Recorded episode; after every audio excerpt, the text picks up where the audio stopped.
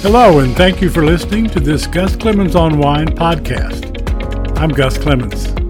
I write a nationally syndicated wine column for Gannett USA Today newspapers. I publish my columns, daily wine tasting notes, and wine stories on this Substack newsletter on Facebook, on my website, and on Twitter. Links to all can be found at the end of my Substack posts. Now let's get started. Qvevri.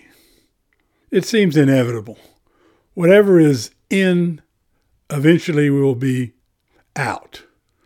Whatever is out eventually will be the next big thing. In the wine world, orange, amber wine, and qvevri are examples. Orange amber wine is made in the simplest way. Grapes are dumped in a container and nature takes its course. In this process, the juice from white grapes is not removed from the skins, stems, and seeds, and thus the orange amber color. This natural wine is the next big thing.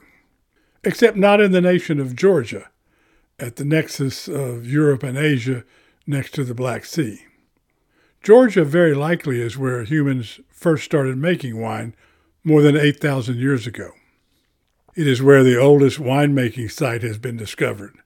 The Georgian language for wine is ghvino, which means our word wine likely has its origins in Georgia. Georgian winemaking suffered under communism. It began a roaring comeback with the fall of the Soviet Union in 1989.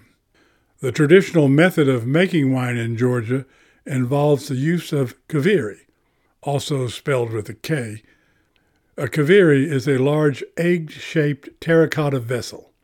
It is similar to amphorae, but does not have handles.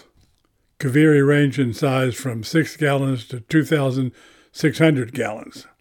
The clay used to produce qvevri is important because it influences the taste. It's similar to the choice of oak barrels in Western winemaking.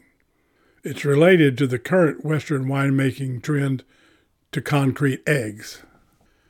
The inside of the qvevri is coated with beeswax to soften the clay impact. In most cases, qvevri are buried in the ground with only the circular mouth showing. The prefix K means beneath or under. The earth burial helps provide consistent temperature. A qvevri is a permanent winemaking vessel, cleaned, recoated with beeswax, and used year after year. Some actively used Qvevri are approaching 200 years old. Qvevri remnants in Georgia date back thousands of years. In Georgia winemaking, grapes are pressed, then the juice, grape skins, stalks, and pips are poured in the qvevri. The wine ferments at least six months with native yeast. Usually, malolactic fermentation is spontaneous. With white wine, the extended contact with the skins, stalks, and pips causes the wine color to be orange or amber. The method often is described as making white wine using red wine techniques. You may have to search for Georgian qvevri wines, but it will be worth the adventure, so you can be part of the next big thing that is thousands of years old. Last round. What kind of soap does a dolphin use? An all porpoise cleaner. Wine time. Thank you for joining me today, and I look forward to our next visit.